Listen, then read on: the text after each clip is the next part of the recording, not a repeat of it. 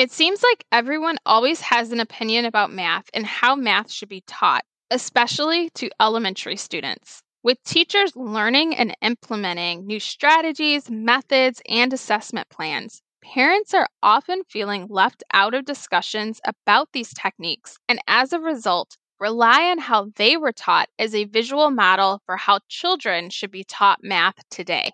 Research shows us, however, that things like rote memorization and solely abstract representations that we might have had as kids are not effective ways to develop mathematical understanding or build positive math identities. So, how do we get this message across to parents?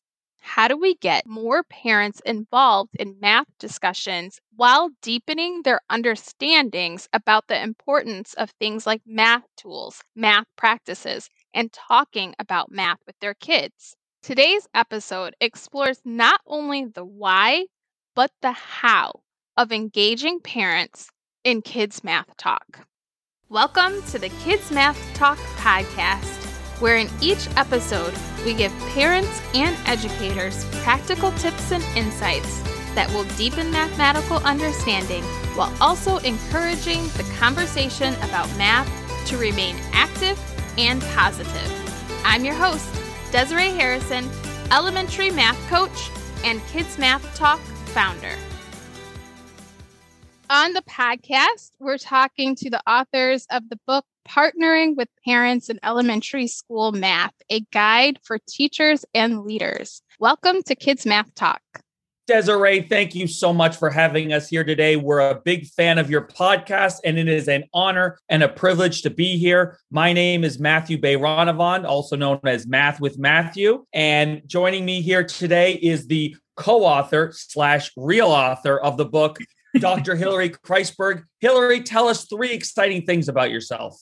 Oh, thank you so much, Desiree, for having us. And Matthew, as always, for that wonderful introduction. I am the director of the Center for Mathematics Achievement at Lesley University, and I'm a professor in math education and a former elementary educator. And Matthew, tell us a little bit about you. Well, I'm going to see your professorship because I'm a uh, associate professor oh. at two universities, both University of Massachusetts as well as Fitchburg State, and my my primary job is a K to 12 mathematics coordinator. And Hillary and I have really bonded over the years focusing most of our work on the idea of parents and this relationship between parents and schools, and in particular with mathematics. So we're very happy to share with you a lot of the research and work that we have done on that so your listeners can help with that relationship between those two very important stakeholders. Yes, we are all about educators and also parents and helping to keep that conversation about math going.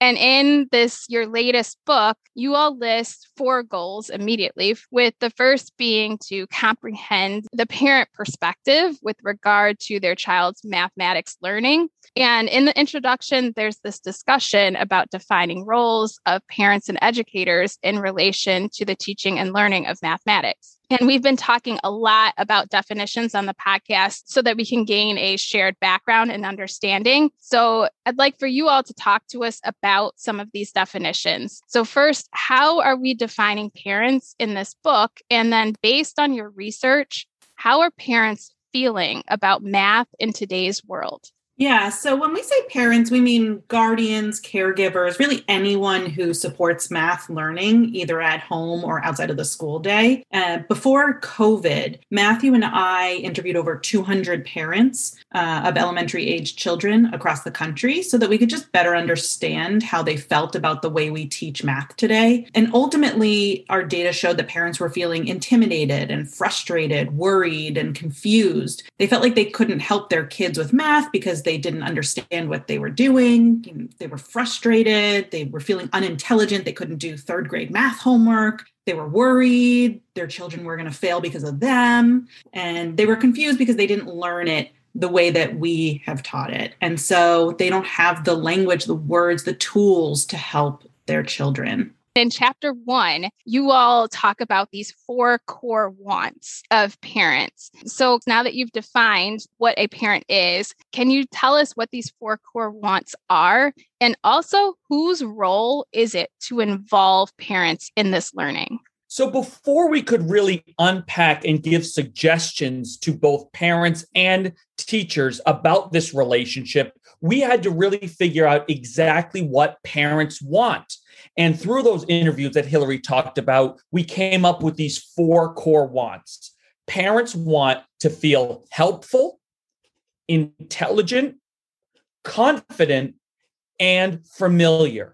They want to play an active role in their child's education. They don't want to hinder the process. They want to be on the same team. But in order to do that, they have to find a way to get those four core wants being helpful, intelligent, confident, and familiar.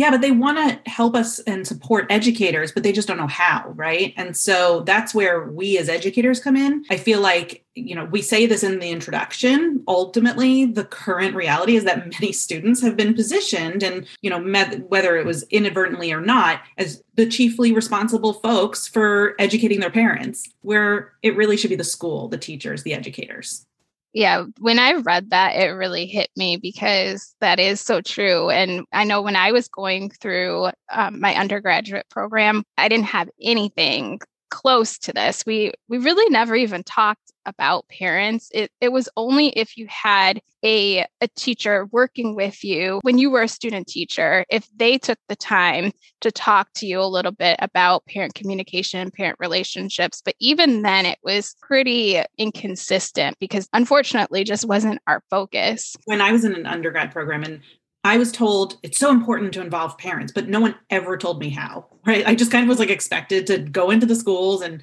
do what I think is right. And so when I was a fifth grade teacher, I would just call home. I would I would do what I thought was right, but I had no idea what the impact was of what I was doing. Many teachers don't feel partnering with parents. They feel like it's the opposite, like we're working against the parents. They're not on our team, they're on the opposite team because they do things like show them the rote memorization approach, right. or they say things like, Oh, I hate math, I can't do it. So teachers feel like parents on our are not on our team. So right. instead of trying to find a way to bring them us on our team so we can work collaboratively, it's more or less like, oh, I'm just going to keep them out of it and I'm not going to get them involved. Worst possible idea. Yeah, I was just thinking that if I were still in the classroom and I had a student teacher this year, this would be a gift that I would give to them so we could sit down and really talk about it. Yeah, I think the book is really helpful in focusing in on what you need to do to partner with parents. And you know something that we're battling right now is like what do you prioritize right? Teachers are faced with so many different needs. And you know it's easy to purchase books on things that are directly math content. But we also have to remember that if we don't build those relationships with the parents then the math content that we teach might be futile in, in some sense because we're not getting the support on the other side. So again i wish that this was something that i had when I was a pre service teacher. And I really enjoyed reading all of the book but two chapters in particular I keep coming back to. So, one of them is chapter four, that's called Exploring How to Communicate with Parents About Math. And then chapter five, which is Exploring What to Communicate with Parents About Math. And you all break down how to use different tools for communication. And you talk about agenda, using student agenda books and using the school and classroom websites, email, and all these different technology apps that are out now that teachers use. And you give suggestions of what to say at different points during the year. And one piece in particular that I'd like to explore a little bit more is the structure of giving parent phone calls that's set up in chapter four. And instead of calling a parent and saying something like, oh, hi, how are you? Brooklyn is doing really well on our current unit, which is, you know, so vague and overgeneralized, uh, the suggestions given are much more intentional and you all infuse mathematical habits into the discussion. So, can you talk to us about why phone calls should be a part of a teacher's plan when they're partnering with parents, and what are some examples of what educators might say? Sure. The way we look at it is partnering with parents is about developing relational trust and connections to the parents so that if something problematic does arise later on that you already have this solid foundation on which to build your relationship, right? And we know that as the school year goes on, we get busy. And so we consider partnering with parents up front, being proactive, really starting to build that relationship up front. And through a phone call is a really nice way to do it because when we write parents an email or send something home via writing, writing can be interpreted in many different ways. And so at least when I hear the tone of someone's voice, I can feel comforted. And I think that that's a really nice way to start the year off. Um, so you don't mince any of the words that you're thinking about. And similar to the way that we encourage people to teach math using multiple modes of representation, we also enco- uh, encourage multiple mo- modes of communication in that we want to not just say only phone calls or teachers should not only do emails, but communicate as many ways as possible because parents learn and understand and communicate in different ways. And if you show five different ways to communicate with them, it's more likely they're going to get the message as opposed to just doing a weekly handout only in English to your families. You're not going to be hitting everybody that way. Right. And you know what? When we say call home, look, we're not just saying hi. And like you said, we're not just saying hi and, you know, your child's doing well. We're, we're asking you to use that phone conversation as an intentional moment to teach the parents about how to properly praise their children or just about some of the work that we want them to learn about, right? So, for example, if we propose that teachers think about the mathematical practices or processes um, that permeate like all the grade levels, not the content in which we teach, but the manner in which, you know, mathematicians solve solve problems if we can identify one of those to praise. So for example i'm really i was really impressed when so and so took their time and persevered through a challenging task in class today. Uh, will you let them know that you're proud of them persevering through that challenging task? I think that's really important right? We're teaching the parent to praise a specific behavior persevering and we're not just complimenting we're giving the parent an action step. And it's not the proudness is coming from us it's the parent is proud of this particular behavior. So now the child is knows what to do better next time or continue doing to to get that praise. Hashtag growth mindset. Yeah that's exactly what it is matthew. I know some educators might be afraid that they're over communicating but it's not over communication when it's that I liked your connection to the multiple modes of um, of communication and connecting that back to the math practices. You know, it's funny because when we interviewed parents, we asked them, you know, what is too much communication? And far none, most parents said, you cannot over communicate with me. If I don't want to read what you're sending or I don't, I'll just ignore it. But I want to know that it's there so that I can access it. And I want to answer your phone call so I can hear something. So they want more communication. That's why we're in the place where we are. I'm taking a quick break to remind Kids Math Talk listeners about all of the math professional development books that are available through Corwin Mathematics at us.corwin.com. Many of the authors of some of the latest titles have been guests on the podcast, including the authors featured in today's episode. Want free shipping? Of course you do. Then use our special code KMTSHIP that's KMT SHIP, all caps, at checkout. Now let's get back to the interview. Throughout the book, um, everything that you all are doing is extremely intentional, even down to the graphics that you all are using to help identify the core wants throughout the book. And so, also throughout the book, you all give this distinction between quote unquote edu speak and then the quote unquote parent speak. So, can you tell us what these are and why does this matter? Well, within education, I don't have to tell you that there are so many acronyms that we use. And when we say it to each other as other educators, it makes sense. However, all of a sudden now you start using these terms with parents, with families, and immediately they pull back, shut off because they either say, I don't feel intelligent. I don't know what they're talking about. It's over my head. So when we communicate with parents, two things use language that parents understand, both educationally and also not using language that they may not be able to understand. Through some of our research, we found that the average reading level of parents is approximately at a sixth grade level. And many times we communicate with them not only using the jargon within education, but also using terms that they just don't understand. So bring it down a level, speak to them in parent speak in ways that they understand so that they can be supportive. And that's ultimately what we're trying to do.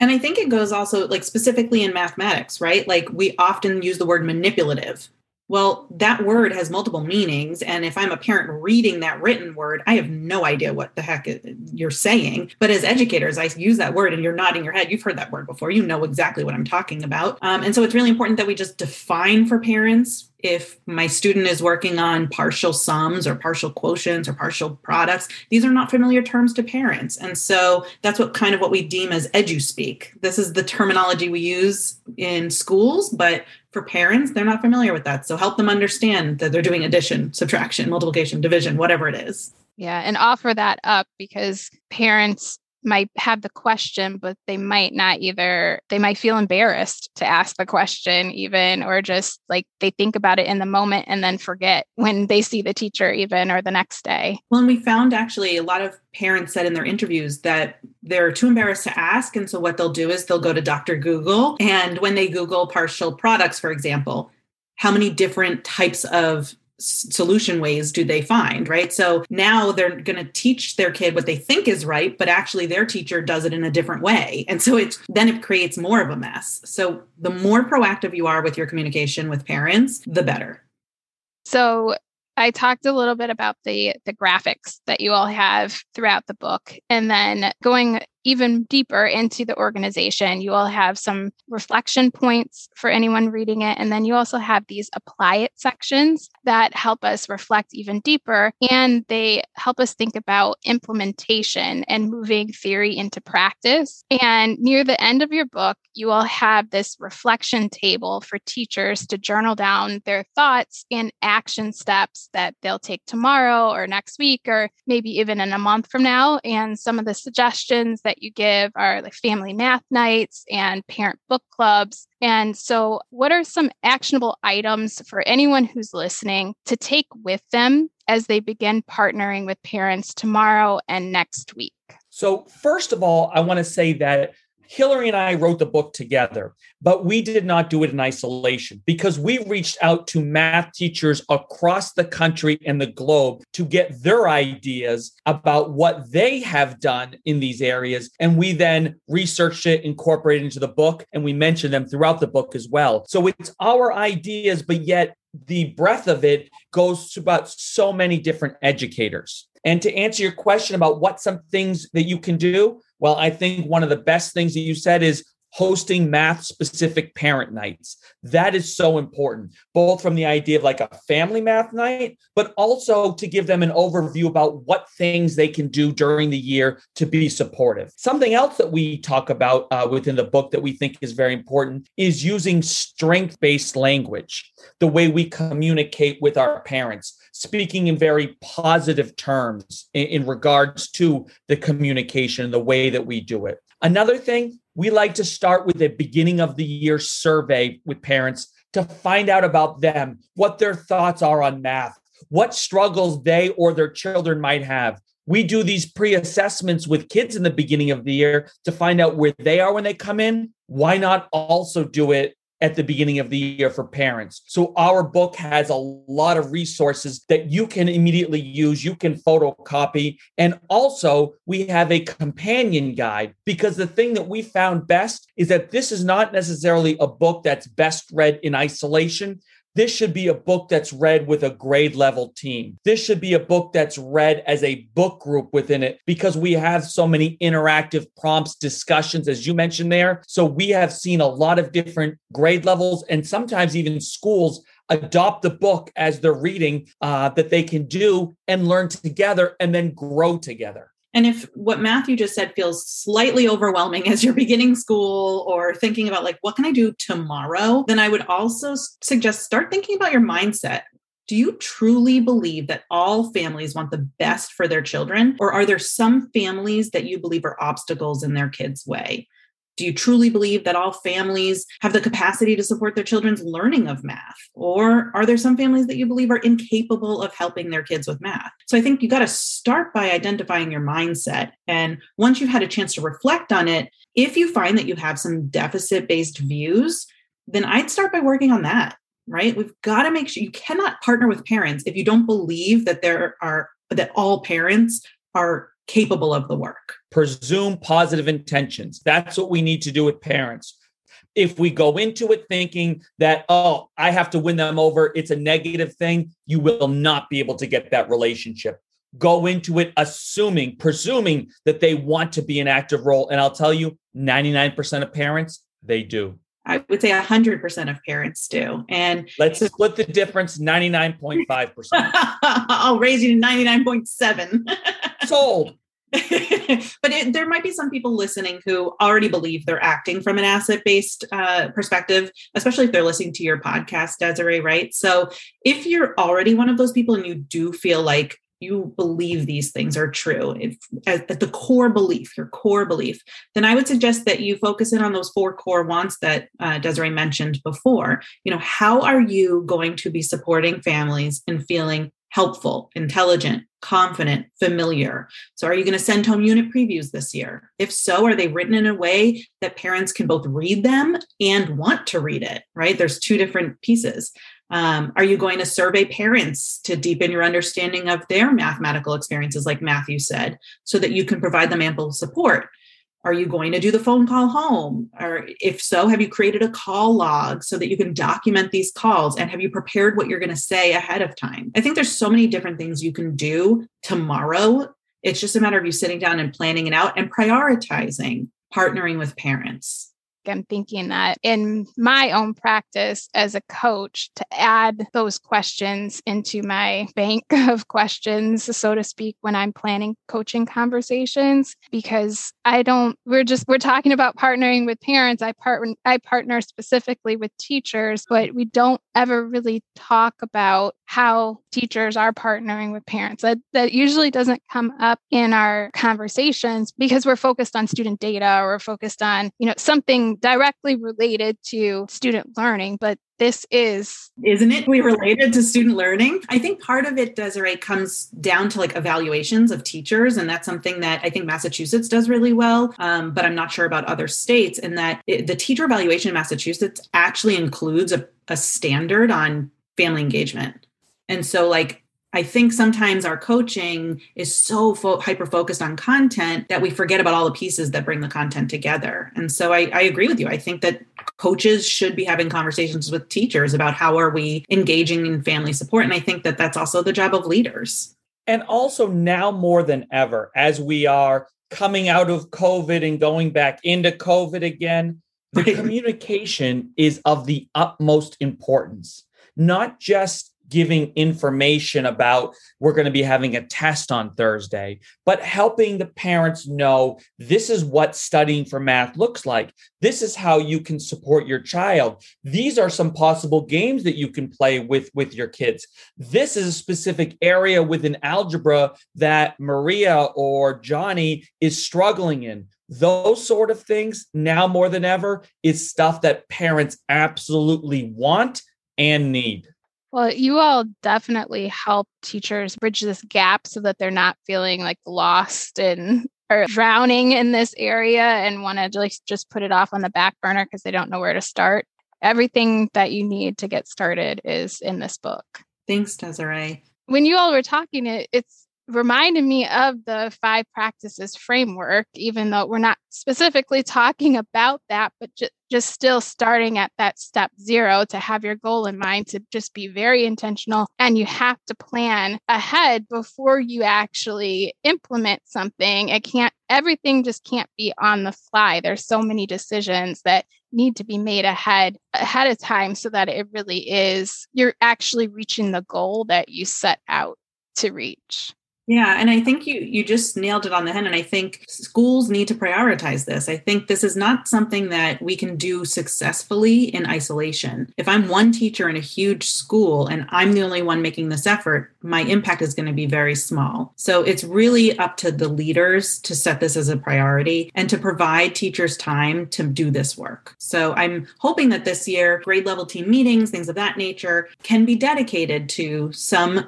aspect of how are we prioritizing partnering with families? What are we doing in terms we have unit 2 coming up on multiplication and division. What are we going to send home before the unit starts so parents can feel at ease? And then how are we going to check in on how parents are feeling about both the math but also how they're helping their their children at home? So like it could be something as simple as that.